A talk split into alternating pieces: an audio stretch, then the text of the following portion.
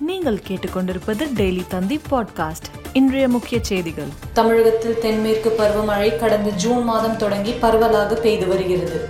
இந்த ஆண்டு பருவமழையானது சராசரி மழை அளவை விட கூடுதலாக பெய்துள்ளது.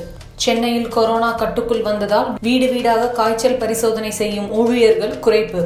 மேகதாது அணைக்கு எதிராக புதுச்சேரி சட்டப்பேரவையில் தீர்மானம் நிறைவேற்றம். டோக்கியோ பாராலிம்பிக்ஸ் ஈட்டியறிதலில் உலக சாதனை படைத்து தங்கம் வென்றார் இந்திய வீரர் சுமித். தேமுதிக தலைவர் விஜயகாந்த் மருத்துவ சிகிச்சைக்காக துபாய்க்கு பயணம் செய்துள்ளார். டோக்கியோ பாராலிம்பிக் போட்டியில் வெண்கலம் வென்றதாக அறிவிக்கப்பட்ட இந்திய வீரர் வினோத்குமாரின் பதக்கம் உடல் திறனை வகைப்படுத்தியதில் குறைபாடு இருந்ததாக கூறி திரும்ப பெறப்பட்டது. லடாக்கில் பதினோராயிரத்தி ஐநூத்தி அறுபத்தி ரெண்டு அடி உயரத்தில் மொபைல் திரையரங்கம் திறக்கப்பட்டுள்ளது. மேலும் செய்திகளுக்கு டெய்லி தந்தி டாட் காமை பாருங்கள்.